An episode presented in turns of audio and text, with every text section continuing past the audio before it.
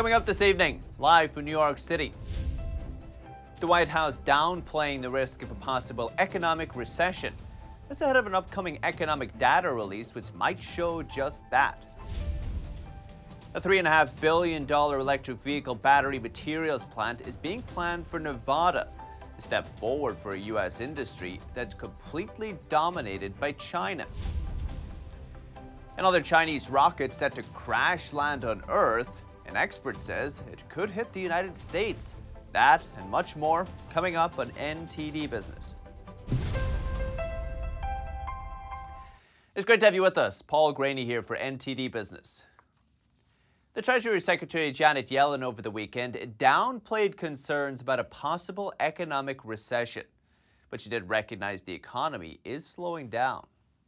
This is not an economy that's in recession, but we're in a period of transition in which growth is slowing, and that's necessary and appropriate. Yellen explained how many experts call a recession once we see two consecutive quarters of negative economic growth. We've had one quarter of that, and this Thursday we'll know the GDP number for the second quarter which many economists believe will be negative. But Yellen said even if that does happen in her eyes, that doesn't necessarily mean a recession. She says she looks at a broad range of data before calling a recession. Recession is a broad based contraction that affects many sectors of the economy.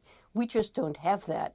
Consumer spending yeah. remains solid, um, it's continuing to grow. There are some early signs of a U.S. economic downturn, U.S. business activity contracting for the first time in nearly two years in July. Also, the number of people applying for unemployment benefits has also been rising for several weeks now. Many believe a recession will hit the U.S. economy likely early next year, with some investors even betting the Fed will then start cutting interest rates next year to try to revive the economy. The Fed is meeting this week and expected to announce a three quarter percent rate increase on Wednesday in a bid to fight inflation.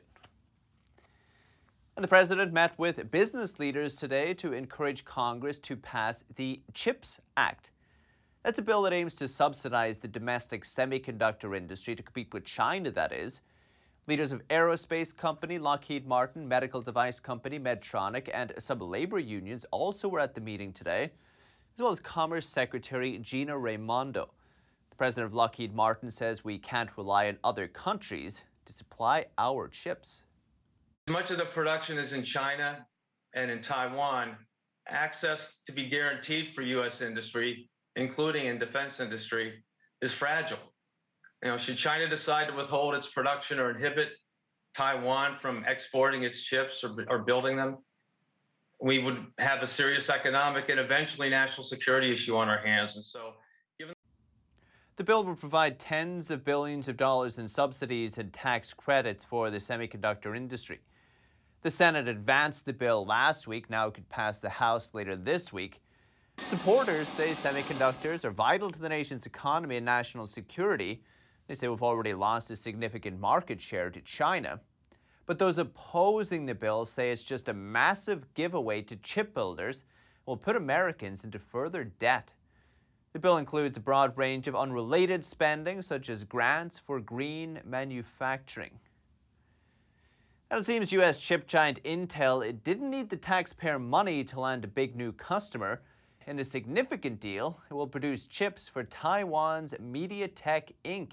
MediaTek is one of the world's largest chip design firms. The deal may very well be the most important one since Intel launched its foundry business last year. A foundry business builds chips that other companies design. Intel didn't give any financial details of the deal or say how many chips it be producing for MediaTek, but the first products would be manufactured in the next 18 to 24 months. And Elon Musk's Tesla also wants a piece of the tax dollar pie. Is reportedly applying for public funds to build charging stations. That would require it to let other electric vehicle brands use them too. One of the big problems with electric vehicles or EVs right now is that people don't want to run out of power in the middle of the road. I wonder why. There are only over 46,000 EV charging stations in the US, while there are over 145,000 gas stations. Tesla has over 35,000 stations globally, which it calls superchargers. It says these superchargers can give your car up to 200 miles in 15 minutes. For many months now, Tesla has said it wants to open its stations to other car manufacturers, but it's only happened in Europe so far. Opening stations would only require opening up software compatibility, according to electric transportation news site Electrek. And a former Tesla executive says he's going to build a battery materials plant for EVs. This would be one of the first U.S. plants to produce these important materials. It's a small step towards not depending on China, which currently dominates pretty much every step of battery production. NTD's Colin Fredrickson has more.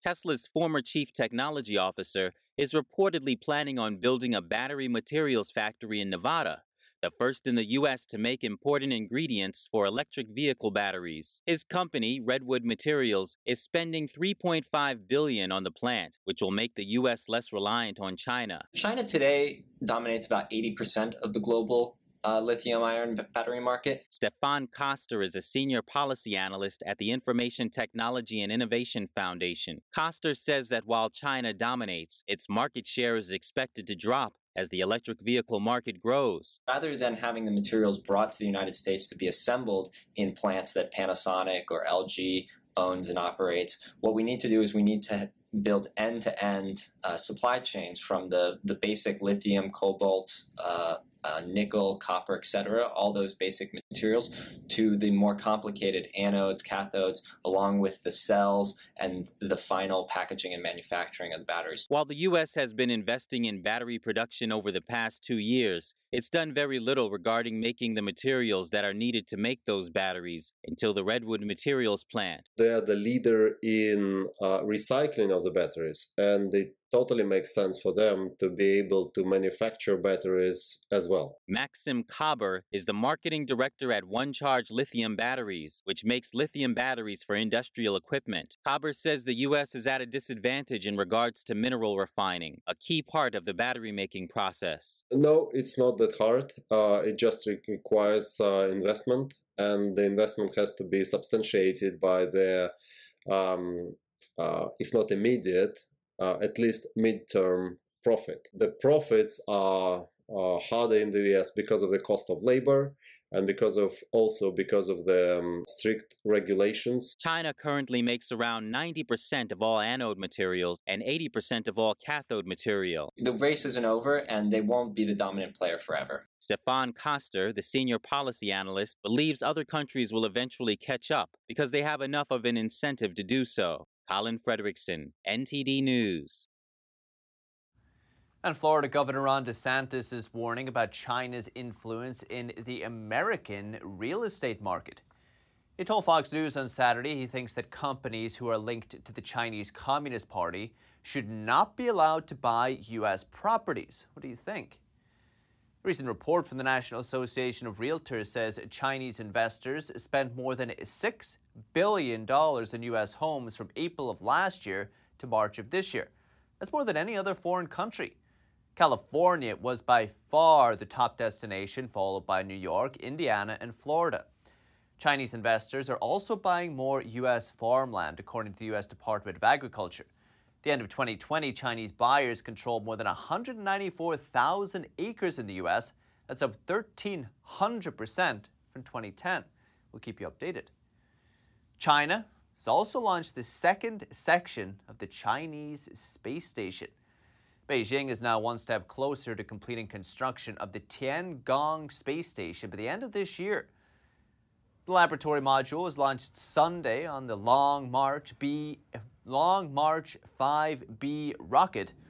But here's the thing everyone is concerned about. The Long March 5B is now making an uncontrolled re-entry back into the planet. To put it simply, it's going to crash on Earth. But where? Not even China knows. An expert tells NTD's Don Ma that China may be purposely putting people in danger by not installing safety equipment that allows the rocket a controlled re-entry.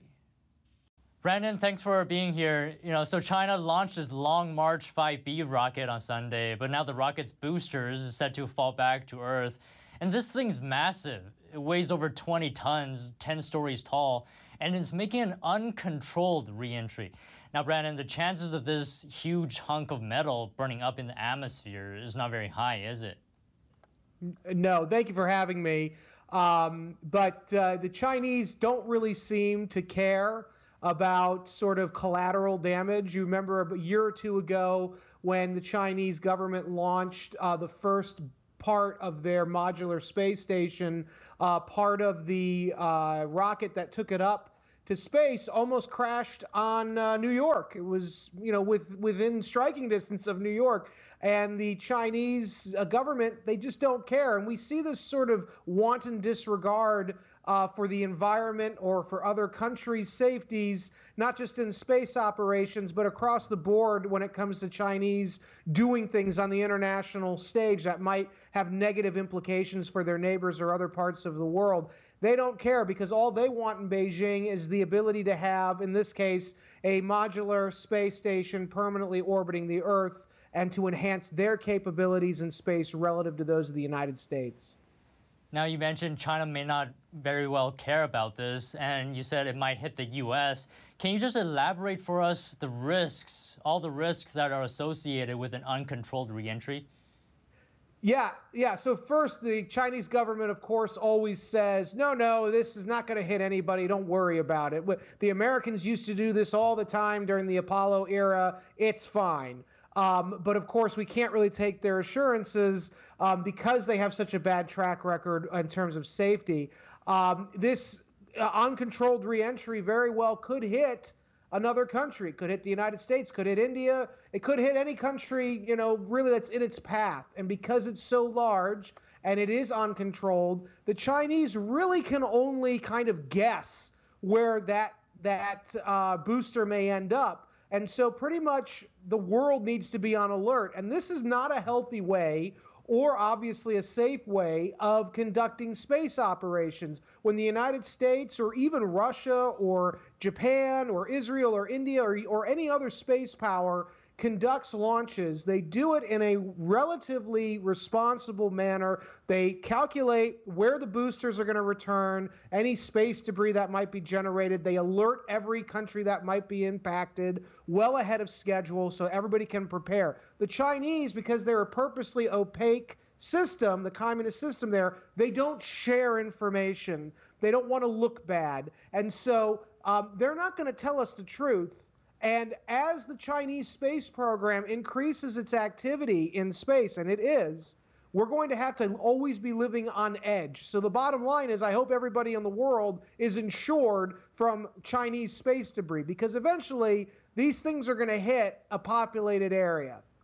Now, Brandon, I like to point something out. You know, the larger the space debris, you know, the more pieces that are going to break up and fall back to Earth. So, what are the chances that'll actually hit a person? Well, it's it increases the more that the Chinese do these space operations, and the larger, as you said, the larger the equipment that they put into orbit is, and that means that they're going to need larger boosters and larger rockets taking them into orbit. Those rockets, or at least part of them, will return to Earth. They are not uh, reusable rockets like Elon Musk and SpaceX have innovated, uh, innovatively developed. Uh, the Chinese are working on that as well, but they have this leap without looking mentality. So they're using whatever technology they have at their disposal. So, yes, as they increase their presence and operational tempo in orbit, those systems will crash back to Earth. And eventually, they're going to hurt and kill people. It's only a question of when, not if. I see. Brandon Weichert, author of Winning Space, thanks for coming on again. Thank you. Before we go into the break, here's the market numbers today. Major indexes pretty flat actually. The Dow added 91 points, three tenths of percent. S&P gained five points, one tenth of percent. But the Nasdaq, no such luck. It gave up 51 points, four tenths of a percent. And with that, we could take a quick break, but still to come, stay with us. Automakers are facing a dilemma over Apple's new software that connects your car with your iPhone. What are they concerned about? And how'd you like to experience the world's largest bounce house? We hear from folks near Chicago who did just that over the weekend. That and much more coming up on NTD Business.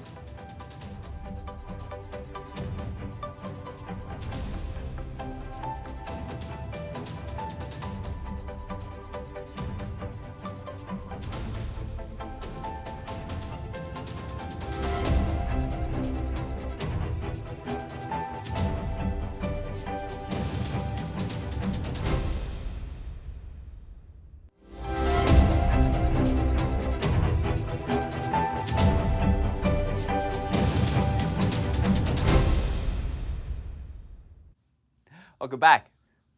Tesla boss Elon Musk is contesting the accuracy of a recent Wall Street Journal report. It alleges that he had an affair with the wife of Google co founder Sergey Brin. But Musk took to Twitter and said the report was based on, quote, third party random hearsay and was way sub tabloid. The report alleges that the affair prompted the Google co founder to file a divorce in January after four years of marriage. It also said the situation put an end to the long term friendship between the two tech billionaires.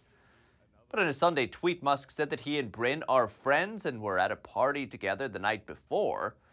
He also says he saw Brin's wife only twice in three years, and both times there were many other people around, and they weren't in romantic situations. And Apple CarPlay is the automotive software that connects your car with your iPhone, but the new update in CarPlay that navigates you to a fuel station and also allows you to pay through the car's dashboard requires some personal data collection.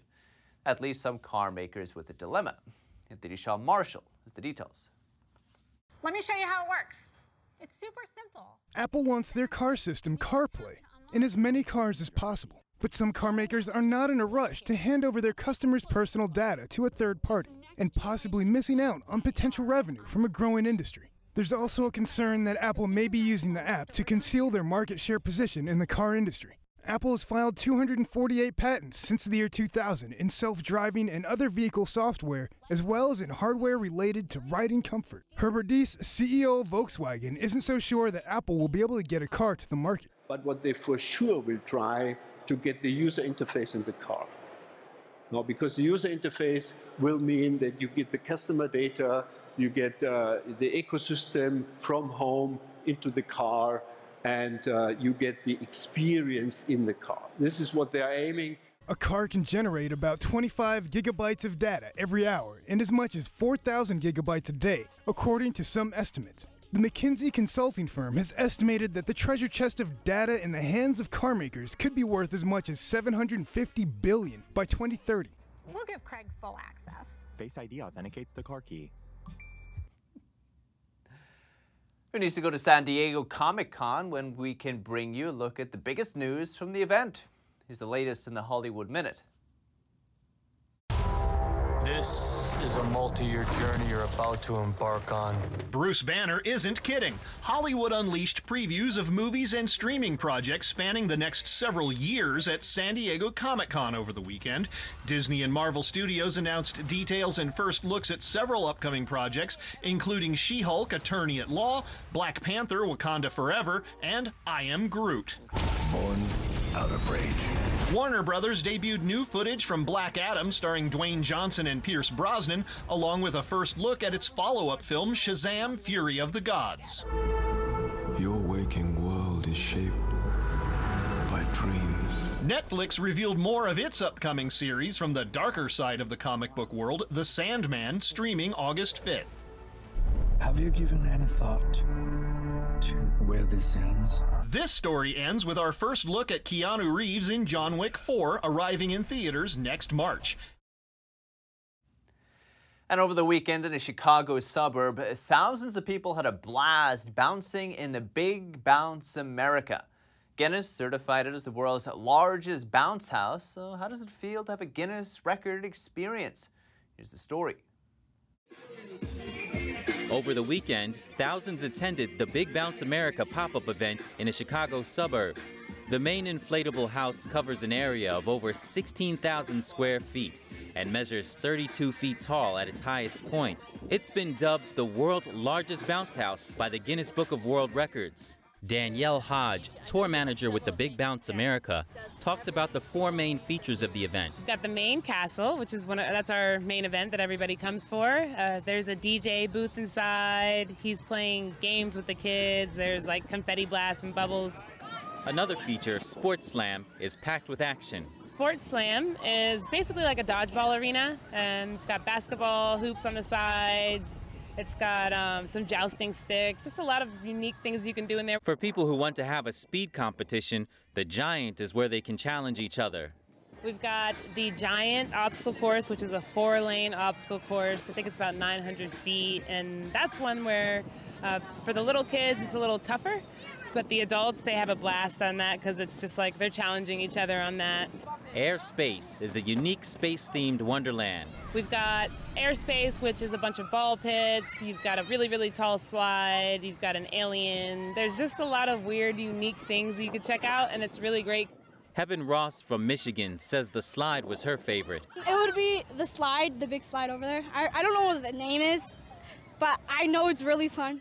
Kevin Butler from a Chicago suburb gives a big thumbs up to the giant bounce house. It was super fun. Definitely a 10 out of 10 rating. Uh, best place in uh, Illinois by far. The Big Bounce America will inflate again from Friday to Sunday, and then it will travel to Albany, New York in August. In September, it'll head to Philadelphia, Pennsylvania, Brooklyn, New York, and Columbus, Ohio. Reporting by Angela Moy, NTD News, Chicago. And a diver and environmental activist made an exceptional discovery. That's when he located the site of a Roman ship thought to have sunk some 2,000 years ago. The history professor and archaeology lover used his cartographic GPS and uncovered the cargo of the ancient ship. He found several hundred tiles and objects under the sand and hidden among the rocks. The data he collected were then analyzed by archaeologists to confirm the sinking of the ship that could be traced back to the Imperial Roman period between the 1st and 4th centuries AD. Archaeologists say the ship's cargo was probably used for renovating coastal villas. During his dive, he also found that an iron anchor with a fracture in the spindle. That suggests before sinking, the ship was in great distress, probably due to a violent swell that pushed it towards the coast. And the Central Asian nation of Kyrgyzstan is seeking to broaden its tourist appeal by promoting what locals say is a unique way to boost the immune system drinking and bathing in fermented mare's milk. Today's Andrew Thomas has more. Kumis is a popular dairy product across the region. Even the former Soviet Republic's capital, Bishkek, is named after a paddle used to churn the fermenting milk. I try to come here and drink mare's milk every year in May or June before the Big Dipper is visible in the sky. I've noticed, judging from my health, that in years when I don't drink kumis, I feel weak. But when I do drink it, I don't get sick. I don't even get the flu in winter. I feel good. Fresh milk or samal is also available to visitors. We liked kumis and samal very much, very tasty. We decided to try it after hearing about samal and kumis from our friends who had visited Kyrgyzstan. It's very tasty and healthy. I can't even describe its taste. There is nothing in Saudi Arabia that I would compare it with. We liked it. Milking mares is trickier than milking cows and requires the person to hug the animal's thigh. The process is done between mid May and mid July. Kumis is very healthy. It's good for the intestines and the entire body. And there are lots of tourists from the Gulf countries. And recently there are also lots from Europe and Russia. Visitors can choose between Western style accommodations and living in a yurt in the mountains to fully experience the traditional Kyrgyz lifestyle. Andrew Thomas, NTD News. That's the latest in the NTD business team and myself, Paul Greaney. Follow me on Twitter, though, if you're there. And if you have any news, tips, or feedback for the show, you can email us at business at ntd.com. We'd love to hear from you. As latest for today, thank you for watching. We'll see you tomorrow.